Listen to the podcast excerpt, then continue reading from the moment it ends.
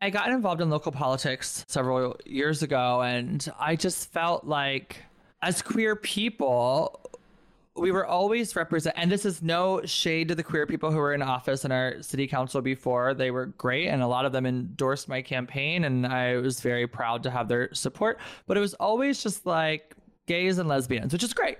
We love the gays and lesbians. Work. We stand. But there was never non-binary representation or trans representation um, in our city council and in very few governing bodies across the country so I was excited to be the first non binary candidate for city office in New York and the first drag artist. That is one part of who I am, but I'm also a gig worker who works in the nightlife industry and I know what it's like to live paycheck to paycheck.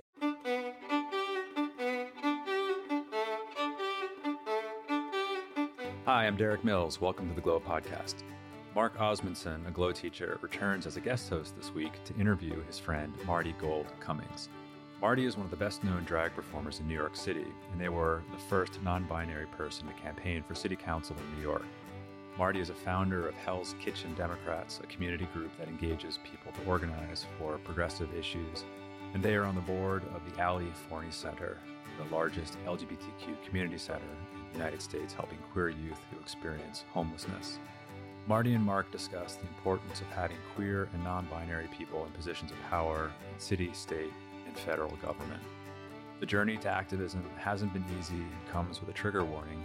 In this particular episode, Marti shares about their struggles with bipolar 2 disorder, depression, and a suicide attempt. But knowing you're not alone, Marti says, can contribute to healing. Here's Mark's conversation with Marti Gould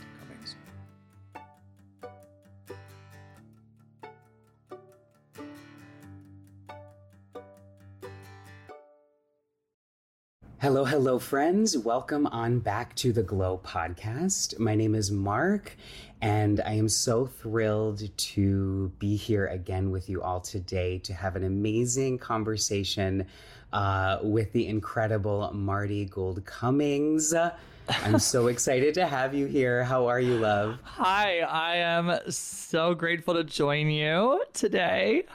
I was um I was seriously trying to remember how we met or however long I've known each other and I seriously have no idea. I'm so bad at that game. Like I feel like you know, I've been in New York for 17 years and Okay. I so I just don't know how I know anybody, you know? I- Exactly, yeah. people just Yeah. come into my life, which is wonderful. Um, but I don't know how I met any of my friends. Yeah, I can't I seriously could not remember. So I I've been here for 13, yeah, it'll be 13 years this week. Um, which is really crazy. Yeah, and I just could not remember how we met, but Marti is an incredible, incredible performer. I dare say icon and legend. I'm going to talk you up. I dare say uh, here in New York. Um, so it's just so wonderful to to have you and to share in this conversation because uh, your work is is really important both as a performer, as a as a political activist, and just as a human being living life on this journey. Um, so, Marti, I just want to start a little bit. I want to just allow you to take the mic for a moment because uh, I've been really, really trying to allow people to talk about, especially their young queer history Hmm. because I, I really believe that all young queer children come from something empathy is is usually made through incredible pain so i i really want to hear a little bit about your story um as a young person and and what kind of brought you to your work today Oh boy. Uh, it's quite a loaded question to start with, isn't it? yeah. Um. Oh gosh, I don't even know where to begin. Like, just like where, like my childhood. Yeah, I just want to know like how maybe the arts impacted you as a young person or Oh, Or like what- okay. yeah, yeah. Uh, yeah. I mean, I kind of have that cliche upbringing of like I grew up on a farm and I went to Catholic school and I was Okay, like yes. you yeah, know- there we go. There we go. very cliche um and you know was like super effeminate and i played with my barbies and my polly pockets and my my little Oh, yes. ponies so i didn't Mhm. really have a lot of friends uh, when i was uh, in like elementary school um and i like remember like my third grade birthday like no one came. Uh and so my mom like called all of my cousins and was like you gotta you gotta come over. Uh um yeah but like how like the arts kind of saved me. Like i mean i was such a I was so queer. Uh, like my cousin Sophie, she lived in North Carolina and she would come to visit. Um, uh, so like my grandmother's farm was next to her brother's farm, which was next to their sister's farm, and my cousin Sophie uh, is my first cousin once removed. So like our grandmothers were sisters, and but we're the same age. So she would she would come to visit every summer, and we would hang out like all summer long. And she was like my best friend, and uh, she had this black duffel bag, uh, and it was like her bag of like dress up. So I would always like Mm. play dress up with her, and I like loved it, and like all the skirts and the dresses and the costume jewelry and all of that stuff. And Mhm. so that's not really something that like you know uh was looked kindly upon by like the outside world i guess um and I like remember this distinct memory of when I was really young and it was Thanksgiving and everybody was over our house and I was with Sophie in my room and I she had like her little duffel bag with her and I like put like all of this stuff on and I came downstairs and I was so excited to show everybody like my cute dress and jewelry and my dad like yanked me into the other room. I was like, You have to take that off. Like you can't wear that. Like you can never wear that. Um Mm. and it like scarred me. I was like, there's something wrong with me. Like there's something like so effed up about me. Like, why is this bad? Whatever. But now as like an adult, I know like my dad, my dad who like sits the front row of my drag shows and is like super proud and like Mm. has all the rainbow stickers on his car and all that crap. And uh, but I now like look back and I know that it wasn't him being like, you can't do this. It was him being like, you can't do this because other people won't understand it and it's going to make your life really difficult um and hard you know and uh you know so he was trying to be loving but it didn't really come out the best way uh but like the art saved me because I remember Sophie uh, took me to see, uh, again, very cliche. She took me to see a community theater production of Annie, and I was so excited seeing people like my age on stage, just like living their life, singing and dancing and all this stuff. And I was like, oh my God, I have to do that. And so I went home and I told my mom, I was like, I have to do that. I have to do that. So I like signed up for like the summer theater camp and I was like hooked, you know, and um it like helped me like make friends who were Yeah. like me and uh who liked the things I liked and it wasn't like weird. Uh like I wasn't weird there. Um and it just was such an important like pivotal moment in my ad- like my young self uh because it was the first time I really felt like seen in a positive way. Um and it was amazing. Yeah, I feel like that's kind of the same for me as well. That's why I think that even as adults and, and important in my work is about creating community Mm-hmm. because it wasn't until I had found that community through dance, through performing, that I really started to be able to come into myself. And it's funny that you talk about that too, because I remember distinctly. I used to grab the like cat, the little uh, blankets or uh, quilts and things, and I would drape them, and I would make these long dresses. And I remember uh, my mom, who again is like a, my biggest fan now, and again it comes out of self love, but I remember her saying distinctly, "Act like a boy. Mm. You're a boy. Like act like a boy." And I was like okay, but like I'm also just like me. And like I just love that. You know, I was always so confused by the whole like act like a boy type of thing. It's so weird how we like gender like kids Yeah. playing. Like it's so weird. Like I have this memory of like I was in kindergarten and Mrs. Bud, I remember she was very pregnant, so that kid is probably like 30 now. And uh this girl Bianca. I remember her name because she was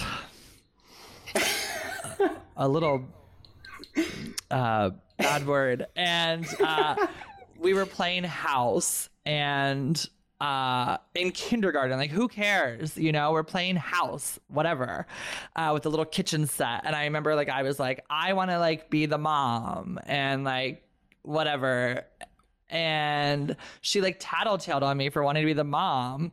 And Mrs. Budd was like, "You can't be the mom." She was like, "You have to play the dad." Like moms are in the kitchen. And like I remember that she was like, "Moms are in the oh kitchen, oh, dads." And I was like, oh and now looking back, and I was like, "Moms are in the kitchen. Like how screwed up is that?" And I remember like telling my mom this, and my mom like growing up, like my dad did all the cooking. So I think, same actually, yeah, yeah. So I think my mom was like offended by that. Not that I like wasn't allowed to play the mom. She was more offended by that. And my mom was a teacher at the school. And I remember she like went in and like kind of yelled at Mrs. Budd, uh, which was kind of cool of my mom. I mean, yeah, because these these conditionings happen at such a young age that that it can be very very influential, not just yeah. for you, but for everybody around you. It was just so silly. Like I'm like, what? Like what? Bianca, go drink some water. Like, yeah. Take a seat. Yeah, go touch grass. Like relax. Yes. Let's get your feet in that grass.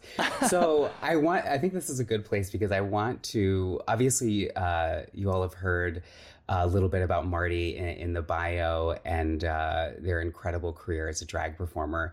And I want to talk about Baby Shark. okay, do you know what's so funny? The, Which we will link in the show notes. The audience well. can see this, but I have on my desk a baby shark that somebody gifted me at a show. Um, yeah, Baby Shark was such a weird. Uh, phenomenon, I guess you can call it. Like I was doing yeah. a drag brunch um, uh, with Izzy uh, Uncut, who's an amazing drag artist. We did a weekly drag brunch, and you know, drag brunch is during the daytime. It's not at night, so like it's in a restaurant, and kids can come because it's not 21 and over. And you know, we now mm-hmm. today like Republicans are very up in arms about kids going to drag shows and that whole nonsense. Um, but this little kid uh, God, this was several years ago now, so the kid's probably like in like first grade now. But like he was like two or three at the time, uh, or three or four. I don't know. He was little. Uh, he we were doing like a drag roulette, which is a lot of drag artists do at the end of their show, where they are like, okay, we did our numbers. Now you, the audience, get to pick what we perform, and we're gonna lip sync it whether we know it or not, and blah blah blah blah. And so I saw this little kid, and he was so cute, and I was like, "Oh, and what, like, what, what do you want to hear? Like Lady Gaga, you know, like being silly." And he, and he was like, "Baby Shark," uh, and I was like, "Oh, okay, uh, we'll do Baby Shark, sure." And uh, somebody sent me the video of it after, and I put it on my Twitter just because I was like, "Oh, this was like a really cute moment at my brunch, like how sweet, whatever." And sorry if you can hear my dog like whining in the background. Um, but uh, I put it on my Twitter, and then I went to my friend's house to actually celebrate their twins one year uh, birthday. Uh, and I was like, "Oh, do the kids like Baby Shark?" And and my friends were like, "Yeah, they're like obsessed with it." Uh, you know, they like bop their little like toddler heads to it. And uh, I was like, "Oh, well, like look at this video from my brunch." And uh, like I had posted it maybe an hour before, and it had like ten thousand views, and I was like, "Whoa, that's kind of cool." Um, and then uh, by Woodrow, stop whining. I'm doing a podcast. Um, so by like the end, like by the time I left their house, it had like a half a million views or something, and I was like, "What is going on?" And then the next day, I had all these news outlets like reaching out to me because the video had been like shared so many times, and it was like getting a lot of positive feedback. But of course, it was also mm-hmm. getting a lot of really crazy like neg like people like calling me like a pedophile and all this stuff. And I'm like, what are you talking about? Like, yeah, what are you, what are you seeing in this video? You know, and and it was really kind of like traumatic in a way because it was such a joyful moment for this little kid and um and for everyone who was there. You know, it was really a beautiful, joyful moment that kind of got like uh crapped on by like the alt right, and so um I was like, well, let's continue the positivity of it. And so I uh, I had, I had produced a reality show uh, a couple years before, and I called the producer, the other producers, the production company, and I was like, "Can we make a music video, a Baby Shark music video, and we can link like the Ali Forney Center for Homeless LGBTQ Youth and the Hetrick Martin Institute, which is home of the Harvey Milk High School. And I was like, can we link them and like try to raise some money for these organizations off of this thing? You know, let's like raise some money for queer kids.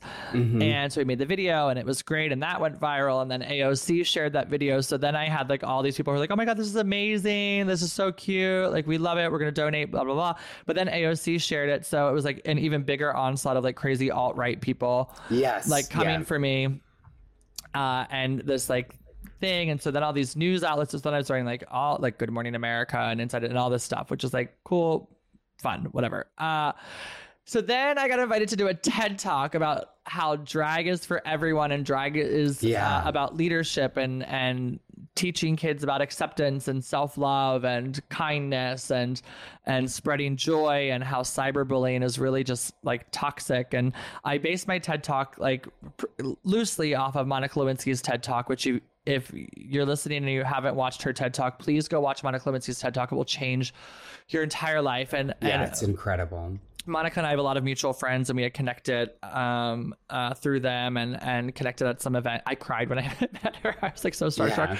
Uh, but we like kept in touch, and uh, I had mentioned to her that I did this TED talk, and and how hers had like inspired me because there was a huge portion of my TED talk about cyberbullying, and she talks in hers about being kind of like the 1st person to be cyberbullied. Mm-hmm. Yeah, the Uh, first person to be publicly shamed via the internet. yeah, period. yeah, yeah, yeah. Yeah.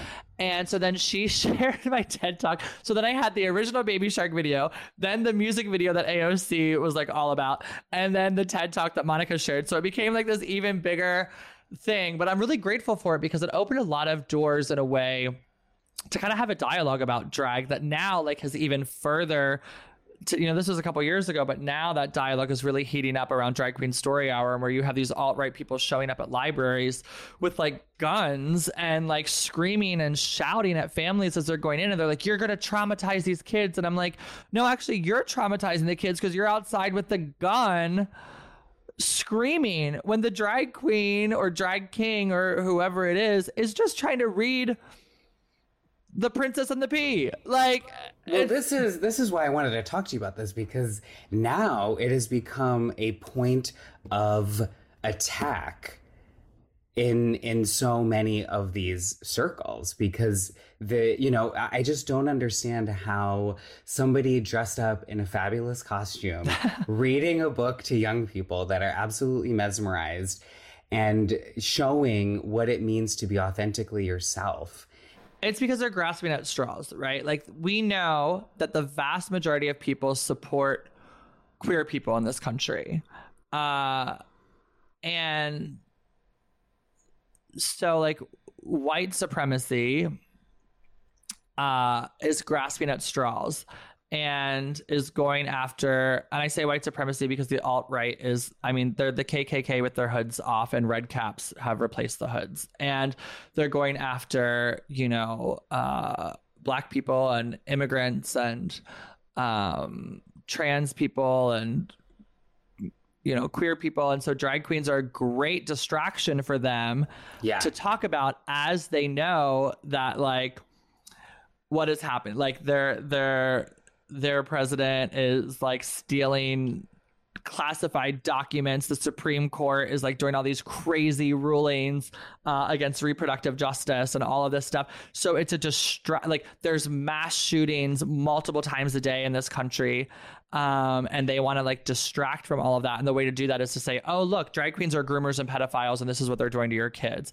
it's all a distraction Yeah, I Um, mean, it's just like, okay, so we're not talking about actual violence happening in schools, but let's actually attack this completely innocent. Well, exactly. Like, what's traumatizing kids more? Having to do active shooter drills in school? Like, when we were kids, we did I fire mean, drills, which were and very normal. tornado drills. Yeah. And, you know, But an active shooter drill is like mind boggling to me. That like my ex sister in law lives in um Amsterdam and she always says like they don't want to move back because they have four kids between the ages of like five and uh 13 and she's like i don't worry when my my kids bike to school every morning like by themselves we feel safe she's like i don't have to worry about them getting killed in school because it's just not a thing mm-hmm. here. And I was like, what a crazy thing that a parent has to think like,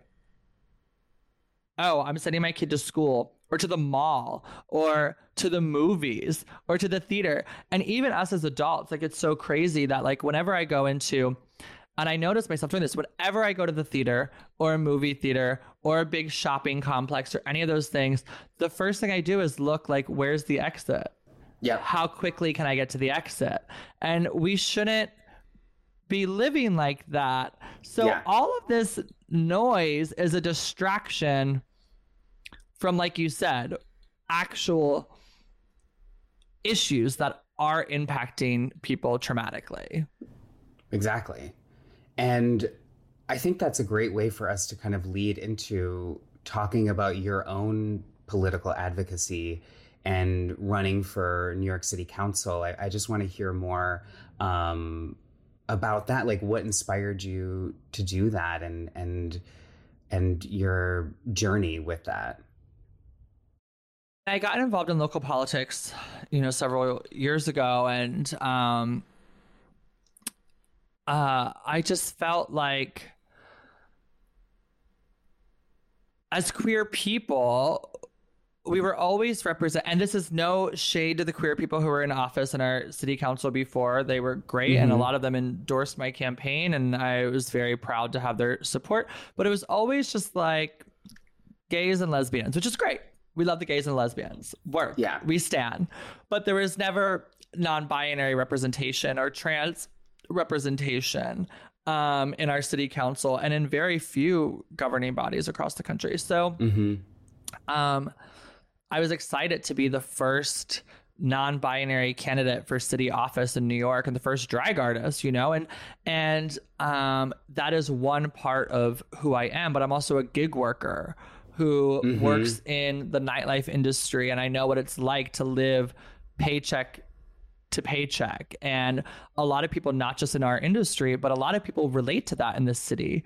Um, you know, uh, uh, taxi drivers, uh, uh, uh, people who work in the service industry, people who work in bodegas, or uh, people who clean your home, or Yeah. what? So many different industries are paycheck to paycheck gig workers without access to benefits or you know uh protect like paid sick leave or maternity leave or paternity leave or hazard pay or workers comp or any of those things. So that was a huge platform issue i ran on because i had that experience as somebody who lived it and um so often in politics, it's the, the voice, there's not a lot of voices that actually represent the people that are the majority of the people that you're representing. It's like, you know, not everybody wearing a suit and tie knows the intricacies of my life and my work. And I think that's why people like AOC and things are very popular because it's somebody that actually lived an experience that I can relate to and understands the issues that I actually need help with. Absolutely at the end of the day, politi- politicians should be helping, not trying, you know, to make it about themselves. Ve- very that uh very that Um, Period. uh yeah it's just kind of like i also am not super into like career politicians who just like keep running for the sake of keeping a job or people who keep running for office when they don't win one because they just want to be in power and like people constantly ask me like are you going to run again are you going to run again and i'm like well i don't know it depends on like what is the office what is the the climate of what's happening uh am Can i you make a change? am You I suited can- for that position at that Yeah. time? Uh, and you know, I did consider running for city council again, but I'm going through a divorce, and I was like, this is not the time uh, to do it. Uh, Mm-hmm. um, but yeah, I think it's like when people just keep running for different offices for the sake of doing it. I'm like, what is your intention for running Yeah. for this? Is it because you want to like have this title that will get you? A higher office at some point or whatever, or is it because you Yeah. actually want to do the work and you give a shit? Or sorry, uh, You can swear. Okay. Uh, uh, yeah, you know, it's uh, what is your intention? And my intention was to do the most amount of good for the most amount of people. Um, and that's why I I ran. And do you feel that in running, there was a lot of support? or from a obviously from the community, but from a lot of outside people in the community? Like how how did people really what what was your kind of experience in the actual running of it? Well, whenever you run for office, you're going to have people who love you, and then you're going to have people who uh, hate you. Yeah. Uh, Mm-hmm. and because I was a drag artist who's non-binary, my you know, there's 51 city council seats in New York.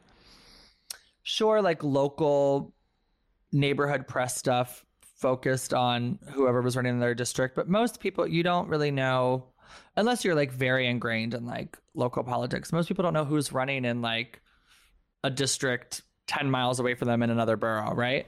Yeah. Our campaign because of its like uniqueness of being a drag queen got a lot of city press and national press and and was very much put under a microscope in a way that like kind of like it was put under a microscope similarly to like a congressional candidate which is like rare for a city council race. And so you know there was a lot of people who of course were like super so we raised more money than anybody else in our there was 12 candidates. We raised the most money out of any uh, campaign in our district, and we had the most volunteers out of any campaign in our district, and uh, we did the most like street visibility and and phone banking and stuff, and we and it worked. We came with ranked choice voting. Uh, we came in second place in number one votes. Um, wow.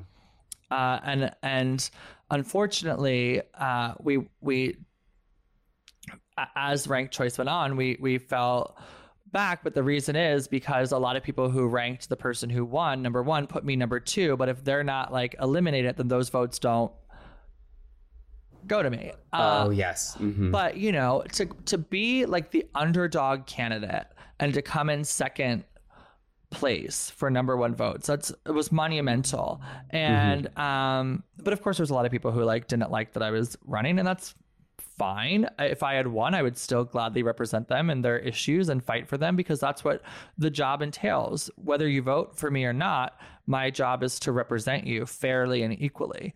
Um, and uh, you know, we we touched on a lot of really important issues that I'm really proud of. You know, a police budget that's severely inflated, uh, education that is severely underfunded, especially in low income Black and Brown parts of the district. Um, you know, housing that is out of control and how tenants are taking advantage of, or excuse me, landlords are taking advantage of tenants and making sure that we're um, uh, not allowing people to lose their homes um, because of rising cost of living in this city. Um, environmental justice on the local level. You know, our city, like, look at what's happening in Riis Housing right now. There's arsenic in their water. oh my god. Like, what the fuck? you know, Like, like how? Ex- exactly. so it's things like that. Like we're still recovering from Hurricane Sandy, which was how many years ago? Um, and we're not prepared for the next storm like that. So environmental justice is very much an issue in our city, and most low income housing is built on the water. Uh, so they're the people who are going to be impacted the most. Yeah. Um, so those are the issues we ran on, and I was really proud of that to center like yes we got all the attention because of who i am but we were able to use that attention to pivot to center on the issues that we were actually fighting for Yeah, and even, you know, it's not always about winning, it's about just putting it out there so that people can actually know that that's what's happening.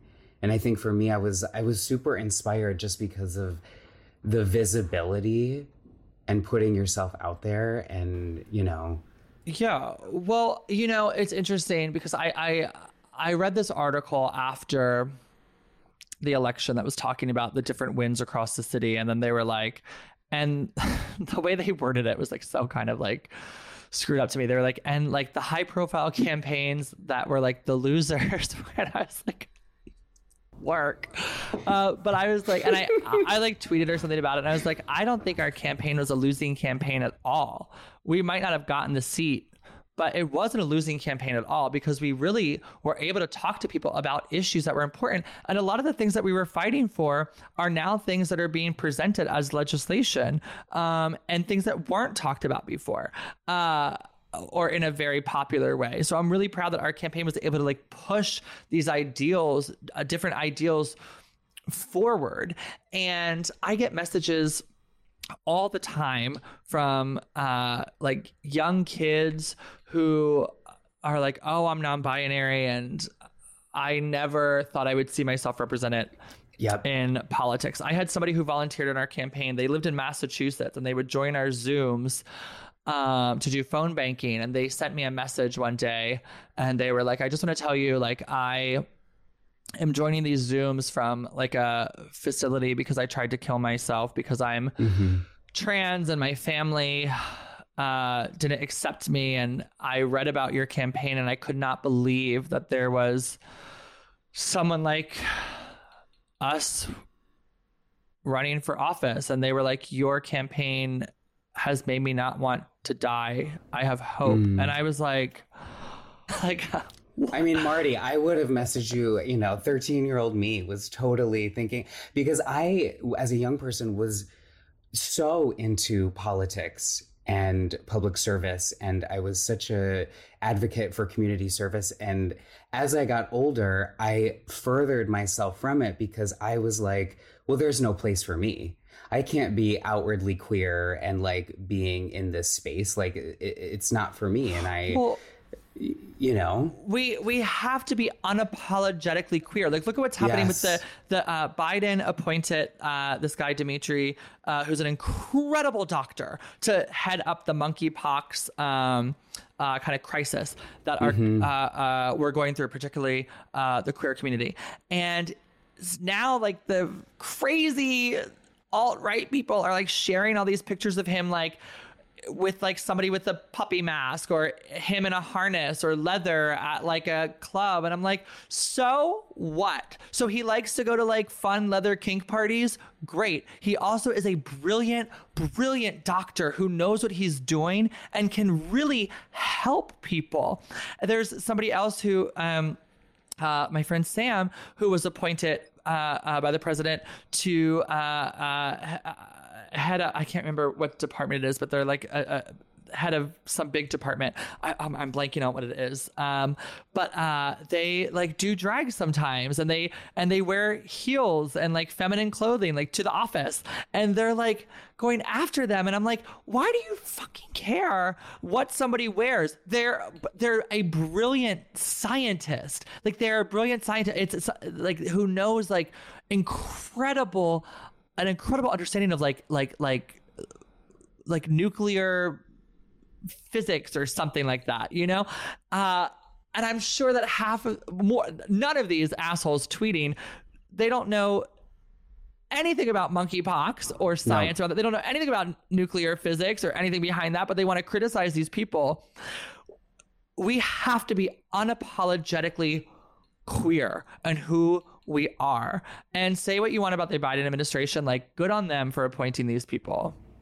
Yeah, because it, just because somebody expresses themselves physically or in what they wear or uh, culturally, because in our culture, a lot of these parties and these different you know fetish things it's just a part of our culture okay? There's nothing wrong with that. Like you then have pictures of a certain president's son murdering six crocodiles. Oh, that picture made me mad. i mean i'm like okay so uh, that's it's just so wild to me. Or like they want to shame they want to shame these people. And this is not this is not shaming for this at all because i'm a big bel- like listen i'm my nudes are out there like work bitch. But like everybody's like oh like they're shaming these people for like going to whatever these events are. But then they're like praising Melania Trump, who like very openly posed nude. Nothing wrong with that. She looks great in the picture, slay. But like the the double standard and the hypocrisy is so Mm-hmm. Yeah. Mm-hmm. strong.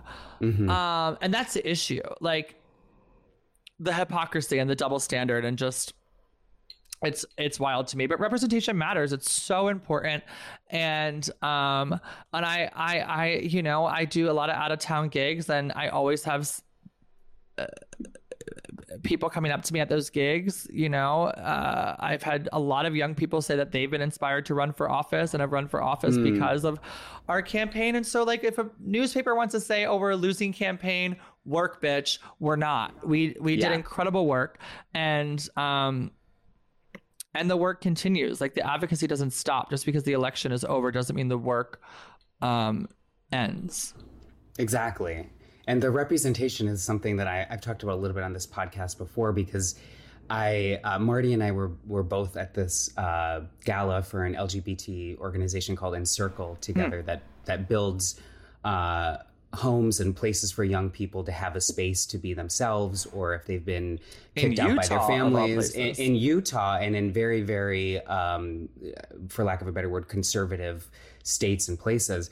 And I uh, was, of course, posting because I was wearing the most fabulous feeling myself. And I, I haven't had a, a viral moment like this in a minute. And of course, there was so much love, outpouring of love, but the amount of hate of the of the people that cannot wrap their head around a quote unquote boy wearing a dress. I just was blown away and I, you know i live in a bubble sometimes and i forget how this is extreme in so many ways. And and I just keep coming back to the necessity of us being out there of putting it out there because there are younger people that are feeling so ostracized and so alone.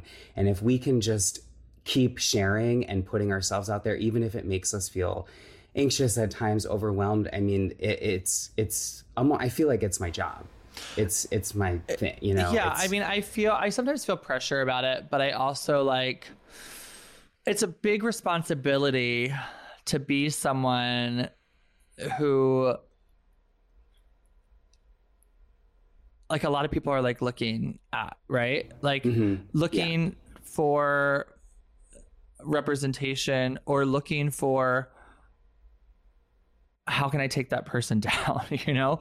It like oh, goes yeah and that happens uh, you know like as many people are like supportive just as many people are not but mm-hmm. i also know that like all of that is just noise and at the end of the day there's some little kid yeah. or some teenager in massachusetts who wanted or to, some 35 year old or some 35 year old instances whoever it is whoever it is you know and it's like i don't know i just think every queer person should just be loudly, unapologetically themselves at all times. Mm-hmm.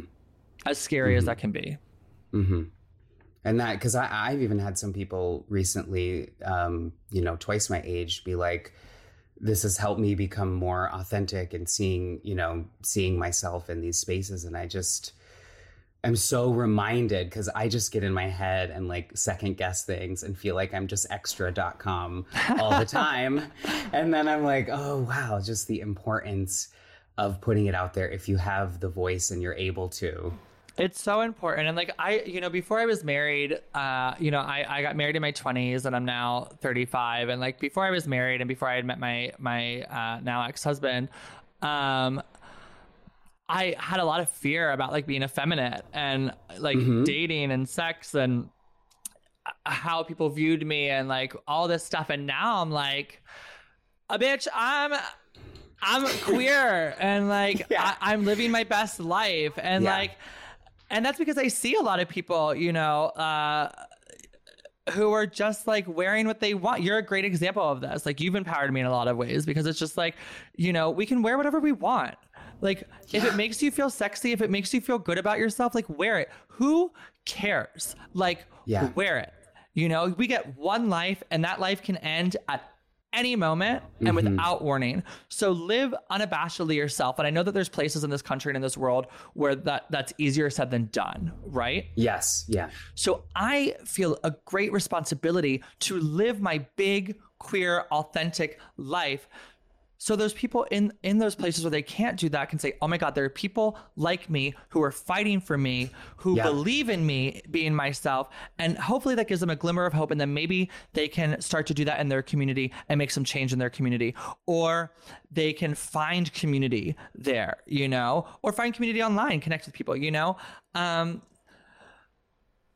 because we as queer people have to be there for each other. And then we as queer Yeah. people, you and me as white queer people, have to stand up and say like there is racism within our own community. What are we doing to protect black and brown trans women who are being murdered and attacked? What are we doing to protect uh, trans people in queer spaces or people of different races in queer spaces? You know, this is like a big thing. I, I don't see it so much uh, like I used to, but it is still a thing where people write on their Grindr like no Asians. Like, what the fuck is that about? Like, Yeah.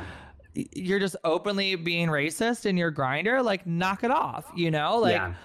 Because if we don't push the change, then it, nobody's going to do it. Like we come from a lineage of having to fight for every single thing that we have. And like people fought and literally gave their lives protesting and fighting for me to be strutting around like I'm doing. yes and like you know? everybody now is like oh i love drag i love drag and then they'll like be uh, like racist to the queens of color who are on drag race and i'm like do you not know that the first drag queen in america william dorsey Swann was somebody who had been enslaved Mm-hmm. like know your history. Do you not know? Everybody's like, oh, it's so great. Pete Buttigieg, so great. Yes, great work. We love representation, but also like know the history that the first openly queer person to run for office was uh, um, a Latinx uh, drag artist in San Francisco in 1961, Jose Sarria. Know your history. It's because of black and brown trans women that queer liberation was even something that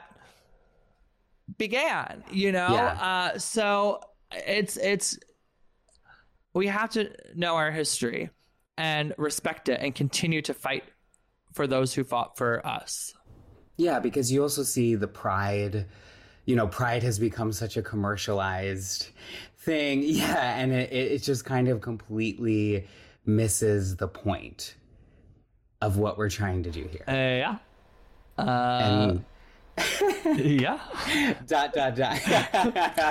Very that. pride dot dot dot um and with that i i really want to talk as well because uh you know you had mentioned i've always felt it's only been the past couple years that stepping into my power and my gender whatever you want to call it that I've actually been able to find more of my authentic self and my true happiness. Because I very much so felt as a young queer person that I had to be masculine, otherwise, nobody would love me. Hmm. I mean, that was literally the, you know, that was all the images, all the imagery. And I think that's another important part of my work now is to just put out there that you can be whoever you want to be and people are drawn to your love and your authenticity Be not whoever you want to be. And also Yeah. allow yourself to evolve as a person. Like i'm Mm, 35 who i am at 35 is not who i was at 30 or 25 or 20 Yeah. or 15 you know i've learned a lot of shit and i guarantee i have a lot more to learn throughout my life which is exciting it's Mm-hmm. Yeah. exciting to learn and when you make a fuck up learn from it and know okay Yeah. now I, I- when you know better you do better you know that famous quote from from maya Yeah. angelou and um you know when i came out as non-binary i was super fucking scared and uh but i always you know so like i remember being a little kid uh in my kitchen and my mom was in the kitchen and I was like like I don't know like 5 or 6 years old and I have this distinct memory of looking up at her and being like I think I was born in the wrong body. And she's like what are you talking about? And I was like I don't know I just think I was born in the wrong body. Like what? And I never heard that expression or anything At like five. that at 5 like where would I hear that? On my farm in Catholic school. Uh, yeah. Pre-internet right? BTW Yeah, yeah, yeah. I mean, I'm old. No, there was no internet then. So, so then when I came out at 14, my only reference point was like Jack on Will and Grace, and I was like, okay, well, I guess this is what, what I am. And, Mm-hmm. the butt of everybody's jokes that's Yeah, all yeah, that yeah, queer representation was and I was like, I guess that's what I am, work. But and so like I came out, but I still felt this like missing piece. And so as I got older and language evolved, and we started like talking about gender flu- fluidity and and and uh, gender being a spectrum and a construct and all these things, and I really started to like you know in therapy and through meditation and i go to aa and like through like my work in aa and like doing the steps and like all that stuff i i was like oh that thing I said to my mom when I was five and that missing piece that I still felt when I came out, like it wasn't fully connected, even though I'd come out, like there was still something not syncing up there. Uh, I finally had the language for it. And I was like, oh, I'm not male or female. I like yeah. fall in the middle. Work. How amazing. Yeah. Um, but I was super scared of that, you know? But then once I I came out again, you know, at, at, later in my life at, at, 30, I think is when I came out as non-binary. Uh, 30 or 31, and I'm 35 now. And but when I did that, I was able to really be like, oh, it makes sense. Yeah, I yeah. get it now. Yeah. And that self or exploration is so important. And I feel like people kind of lose it and don't understand that we are constantly evolving and constantly figuring out who we are at all times. And yeah. you know, the more that you do, the more you learn to like really love yourself. And what's great is like years down the line, like maybe something I'll discover something else about myself. Exactly. How yeah. exciting. Yeah. For me, a lot of my work as well comes from me trying to give exactly what I need to myself. And you know, I, I talk about this a little bit on the podcast before, but just my my own struggle with self worth and with you know treating myself with loving kindness is because I need it myself. Because I, you know the the reason why I I create movement and create meditation for people is because it's what I need it's the reminders that I needed myself, the loving kindness that I give to myself. And that's why I feel so passionate about bringing it to other people. Well, I mean, we have to be kind to ourselves. Our inner saboteur is strong, honey. You know, oh, yeah. like uh, self doubt and anxiety and self deprecation are like a huge thing, and insecurities about finances or mm-hmm uh, body, your body, or what other people think of you, or where where am I at in my life compared to other people, like all that shit that mm-hmm. we shouldn't care about, but we do obsess you know? over. I mean, my, yeah, my like, therapist could write a book on just this uh, part of my life. like we shouldn't care about it, but we do. And then sometimes it becomes super, super heavy and like, and you have to be kind to yourself. Like I, you know, was diagnosed with bipolar 2 disorder and depression and anxiety. And I was like, oh my God, like how, this is fuck, you know, and I tried mm-hmm. to commit suicide this year. Not great. Like, thank God mm-hmm. I'm not in that space anymore. Like I got my meds adjusted, whatever. But like all those things, you have to be kind to yourself and say, okay, being diagnosed with this stuff, it's no different than being diagnosed with diabetes. It's no different than being diagnosed with, you know, uh, name a disease. Your brain is a muscle and an yes. organ that can have things happen to it. So we as a society put so much shame and stigma around these things when actually this is a part of our body. You know, mm-hmm. your body goes through things. So I had to really and still do tell myself like there is nothing wrong with you because of this you know? Okay so i i went through a bad couple of months. It got really heavy. Tried to hang myself. Super scary. Glad i didn't succeed at it. But like that happens to a lot of people. And even if you don't try to do the act more people than not think about that at some point in their life. Mm-hmm. so if we don't talk about it and we don't normalize that this is something people go through, then we're all just going to sit in our shit and suffer and not get help. And then possibly the outcome could be really drastic, right? So we have to talk about these things, about being kind to ourselves, reaching out to others, sharing how you're feeling, knowing that you're not alone, knowing that it is normal to go through these things and that we have to find moments of like whether meditating for you is just like taking like three minutes in the shower to like pause and breathe or having like an hour long meditation. Everybody's different. Or maybe it's reading mm-hmm. a book. Maybe it's going for a walk listening to a podcast whatever it is. But taking those moments of self-care so you can M- movement you know? You talked about movement dance yoga yeah. running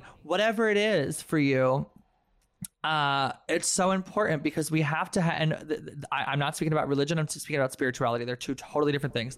Uh, mm-hmm. So for me, it's about finding like a spiritual connectedness so I don't get into those dark negative places. So mm-hmm. I can quickly pull myself out of them when I am in those dark negative places and not being afraid to ask for help um, because there is no shame in that. And I think we put such a stigma on that. Um, I don't know if I just completely went off track on a tangent, but oh my god, no, this is this is everything. This is this is the bones of it all. No, I feel the same way, and I feel like we are trying to make it seem like all healing is the same and healing is not the same and and even if it worked for you a year ago it doesn't work for you now or it, it doesn't matter but focusing on your healing yeah is the number you know it, it's it's about i talk about this a lot with my work too whole body wellness it's not you know you know it, the body or you know the the musculature of the body the outwardness has nothing to do with the wellness of your whole body. You can be the most fit person, but girl, if your spirit's fucked, like yeah. Uh, it doesn't matter. Yeah, it doesn't exactly. matter. Or if you're miserable, it doesn't matter. No, you know, nothing matters. It only matters about you. What you were saying, achieving that that spiritual grace and arriving at that place where you can attach yourself to the real essence of why we are on this earth, which is to live in loving kindness yes. for ourselves and flow through to other people. Yes. And sometimes it's really hard to get to that place. And that's okay. Also, like, don't beat yourself up if you can't no, get there. it's. It's okay to lean into that because guess what you're doing is then you're just leaning into making yourself feel bad. Yeah. Which well, is what we're trying to move away from. But like, also lean into the discomfort. Like I mentioned earlier, like, I'm like in the thick of a divorce, like right now. Mm-hmm. And it sucks yeah. It sucks. Like, if anybody's listening and you've been divorced, like, you get it. It sucks so bad. Mm-hmm. And, but I'm leaning into the discomfort of it as hard as that is. Like, leaning into, like, okay, today I feel really heartbroken. Today I feel really sad. Today I feel really angry. Or today I feel relief. Today I feel mm. freedom. Today I feel acceptance or joy, whatever those feelings are in that day. I try to lean into them and know, like, whatever this feeling is, negative or good, like it's only for now, lean into it and work on the acceptance of it. Like, okay, this has happened. This is a pivotal moment of my life. Now, how can I turn this? Trauma of the ending of this marriage into something good for myself. So for me, and everybody's different, but for me, it's leaning into uh, tapping into uh, self love and giving self affirmations when I don't believe it. Looking at like, and this is like cliche also, but looking at myself in the mirror and being like, you are sexy. You are mm-hmm. desirable. You are smart, intelligent, funny, kind, flawed.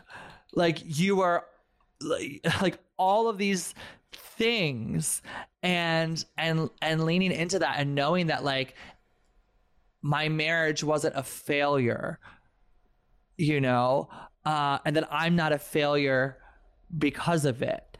And connecting with the spirituality of it of knowing like this is just for now. And because of all of this i will learn a lot of lessons and i will hopefully grow from those lessons so I can be someone who loves myself. And in loving myself I'm able to put that love into other people whether it's platonic friendships or sexual partners or whoever I end up with next if that is something that the universe deems will happen for me right?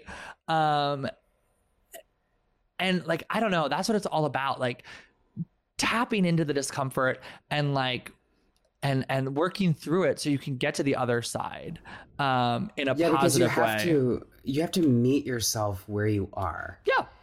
And you have to have an introspection so that you know how you're feeling. Ask yourself, how am I feeling? Like, actually, how am I feeling? Instead of just covering things up. And for me, a lot, I'm like, I'm fine. I'm fine. Everything is, I'm fine. No, I'm Girl. fine. I'm fine. I, I told you before we started recording, I had therapy right before this recording. And my therapist, who I love, was like, okay, I feel like you're just telling me like a story. How do you feel? He Yeah. was like, I get like he was like, yes, yes, yes, yes, yes. Like your stories are great. I hear you. How does that make you feel? What are you like? What is going on? And don't tell me like the telenovela of it. Like what is yeah. going on inside? With how is your body registering this? hmm And I paused and I just started crying. And I was like, well, I feel Like that. yeah, I was like, I feel, and then like my throat got a little tight and my shoulders, and he was like, okay, your throat sounds a little tight. I see you tensing up. So, what is this feeling? How are you registering it in your body? How is your body connecting to these emotions? And then when I talked through it, my body started to relax. My Mm. voice came back the way it normally is because I was able to like release that feeling in the moment and say, you know what? I feel I'm telling you this story about how I feel angry, but how I actually feel is like really heartbroken. Mm. And and I'm not allowing myself to feel heartbroken because it makes everything that's going on re- it's easier to be angry. yeah. Uh, but heartbroken, I have to tap into that like vulnerable instead of just being like, I hate him, this sucks, like fuck him, like, you know. But when I say, oh, I'm heartbroken for the life together lost, I'm heartbroken for Mm. the good years we had together. I'm heartbroken for not knowing what the future holds, you know? But when I was able to like say that out loud instead of it like projecting it as anger, my body like released in a way where I was able to like cry about it and say, okay, that's how I'm feeling. And that's okay. And then I came out of that session being like, all right, I tapped into it. I feel better about it. Now, what is my plan of action for the day? I'm going to go to this podcast. I'm going to have fun doing it. I'm going to go to the gym. I'm going to go to the gym because I want to release some endorphins. I'm going to go to my Mhm. AA meeting and connect with some some sober fellows. And then I'm going to come home and I'm going to put my stories on and I'm going to fall asleep and get a good night's rest. And that's like now my plan of action for the day. And that relieves so much tension knowing okay, I'm going to practice self I'm going to practice self-care and self-love. So when I go out into the world, I'm not projecting like anger and snapping at people. Instead, I can say, "Okay, I feel heartbroken today. Uh I acknowledge it, I accept it, and I'm not going to internalize it and I'm not going to take it out on other people." And uh that's like so freeing. Yeah, because when you accept how you're feeling, you can actually move past it. It's the Yeah. blocking things, it's the blocking, it's the holding onto that perpetuates it and keeps it going. Yes. But yeah, the moment that we accept exactly how we're feeling, that we can honestly just live in that uncomfortableness and accept what it is, accept that it will pass, and then we can move on from there. Absolutely. Then we can feel different. Absolutely. Uh, I love it.